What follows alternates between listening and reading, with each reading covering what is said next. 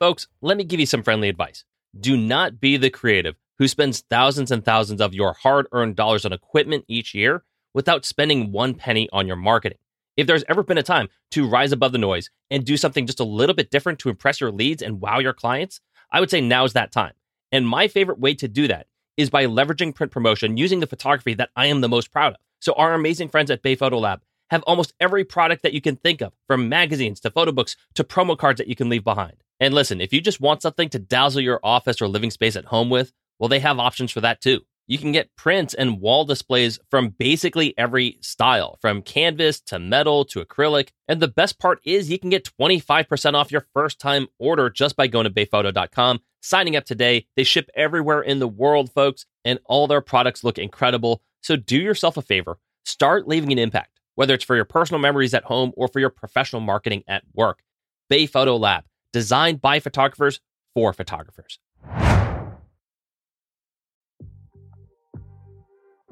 You're listening to Entrepreneurs, a podcast that inspires photographers and visual artists to live their best creative lives. My name is Michael Durr, and I am a full time photographer with nearly 10 years of experience in the freelancing world. And I'm sitting down with an amazing community of visual artists to talk about process, business, and the lessons that have helped them grow. So let's get to it. Entrepreneurs starts right now. All right, what is up, everybody? Welcome to Entrepreneurs Season 1. We are on episode 33 of this weekly show, and today I wanted to expand our view on what marketing should include aside from the obvious. Now, if you've listened to this show before, you already know that I'm a big proponent of proactive marketing, which means you are initiating marketing towards new leads as opposed to hoping that they're going to come to you after you've built a nice website or put together a good body of work much of the purpose of this show is to try to encourage people to be less reactive because that game works for a very small minority of people. If you want to play that game, you're going to have to either be among the elite level talents in your field or prolific in your own personal work to attract that level of attention, and at the very least, likely really well connected for new work to fall into your laps without having to work for it. The rest of us, we can't play that game. We need to focus on attention building and lead generation to get the work we want to do. But the term proactive marketing often implies an emphasis on new clients and not current ones. And so today I wanted to talk about bringing balance to your marketing, not just by chasing new leads, but also by nurturing the relationships you have with your current clients. In the American version of the TV show The Office, the intern Ryan Howard asks his boss Michael Scott whether it is more expensive to sign a new customer or to keep an existing one. Michael Scott, clearly unaware of the concept and embarrassed to be outdone by a business book of some sorts, guesses that they are both equal. To which Ryan responds with, It is 10 times more expensive to sign a new customer. Now, whether that statistic is exaggerated or even selling itself just a little bit short, the principle maintains the same. Client acquisition is costly, and it's usually going to yield a very small ROI. In a Forbes article, they state that the majority of customers visit your website or your brick and mortar location only one time.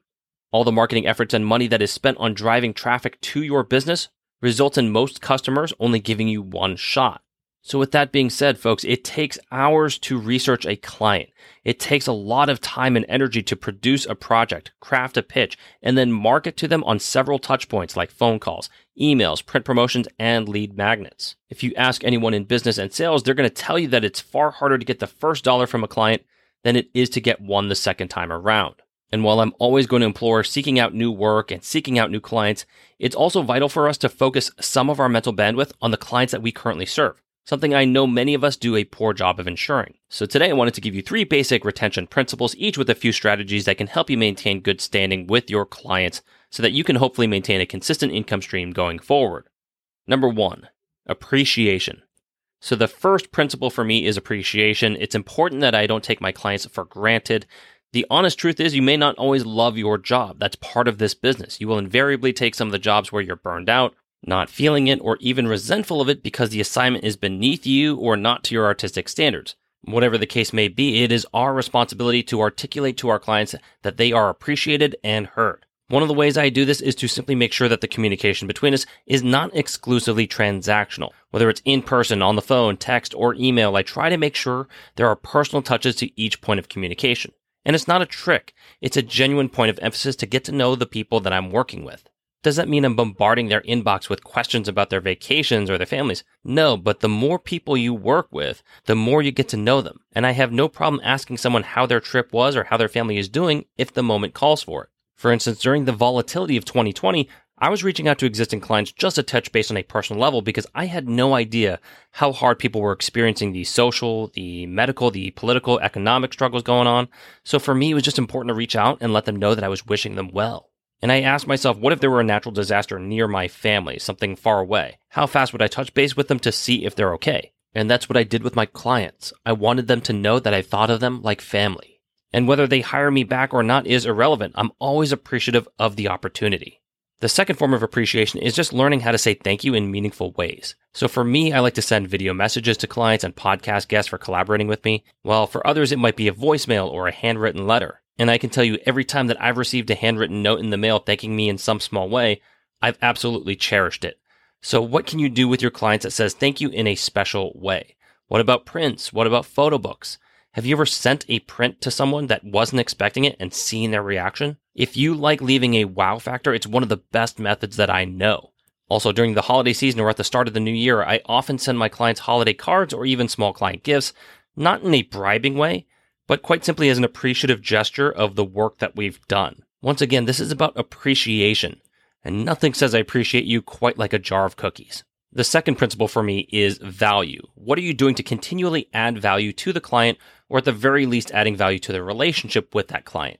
Maintaining the status quo makes it increasingly difficult to exceed any type of expectations. And for my services, I'm always thinking of ways to go above and beyond. I may not always get there, but that's what I'm always thinking about. So if you have an online business as an example, what new features, products, or educational services will you bring out going forward? And trust me, I know in order for me to keep this entrepreneurs community growing, those are going to be some of the aspects that I'm going to have to address. And I definitely look forward to doing so in the future. And what if you're just working for clients directly? What services can you add that will improve their experience? Recently, for a magazine client, I started providing them client galleries on my website so they could view the whole take and decide which frames they wanted edited. It's a very small gesture that takes no additional time for me, but is going to give them a greater sense of control and viewing enjoyment. Another way to provide value to your clients is to take the time to walk them through the creative process. For B2C shooters out there like wedding and senior photographers, I honestly think this goes a long way, maybe even more so than B2B creatives, because your clients don't want to be treated just like another paycheck. If they have a question, get back to them. Make sure that you're listening to their concerns and that you're going to walk them through that process. Every customer wants to feel like you're pulling out all the stops for them. It might be iteration 500 for you, but it might be the first and only time your client is getting married. And even though the nature of that wedding or that graduation or that quinceanera is a one time event, by prioritizing the client experience, you may receive referrals and calls for future work. And for B2B photographers like myself, it still applies. I've worked with several creative professionals that were learning the industry for the first time. I am more than happy to educate a client on licensing costs, just like I would happily lead my art director on the best possible shooting location. This is what makes you stand out from the rest. So what can you do to continually add value and make your clients' lives easier? And number three, the last principle for me is client feedback. This is crucial because it acknowledges that your client is heard and respected. So I want you to do me a favor. Imagine taking out the word client and replacing it with the word customer. How would you feel about a company that ignored and neglected customer feedback? Would you want to patronize that product or service knowing that they're not listening to you? I doubt you would. And as someone who comes from a marketing background and not a journalistic one, how my imagery impacts my client's target demographic is important information.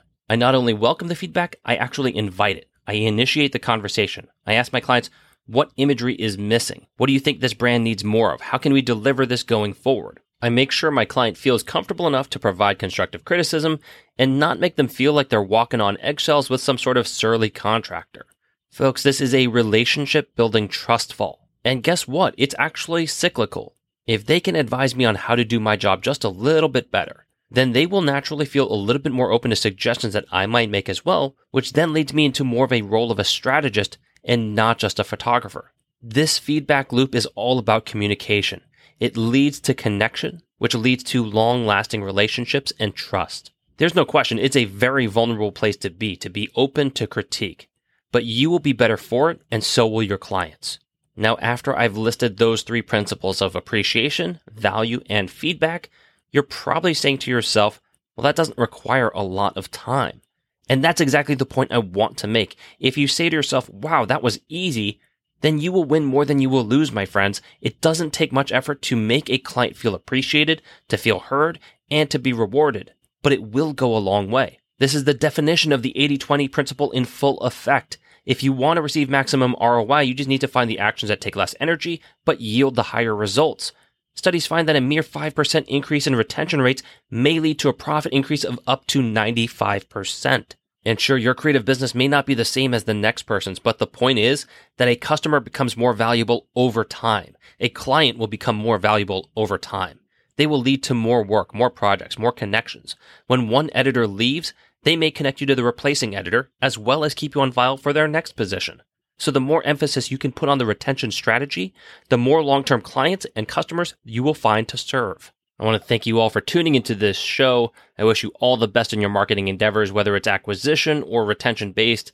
Be sure to be proactive in your efforts and stay focused, my friends. Entrepreneur Season 1 continues to roll on. My name is Michael Duran. I am out of here. Enjoy your weekend, everybody, and I will see you next week.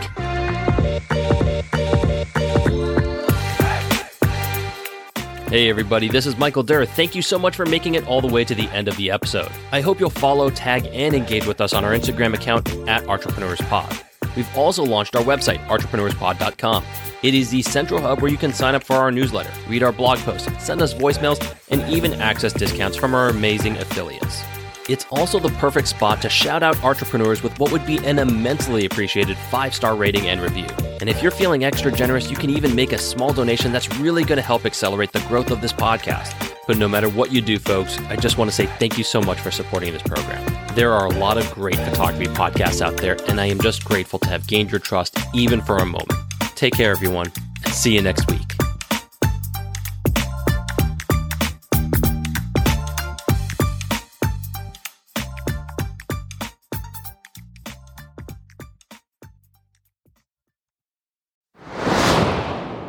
This episode of Entrepreneurs was brought to you by Bay Photo Lab. First time orders receive 25% off on any professional photo printing product or service. Yes, I said 25%. Just go to bayphoto.com to browse the amazing selection of gifts, prints, and displays. That's bayphoto.com once again. Thank you all for tuning in, and we'll see you next week.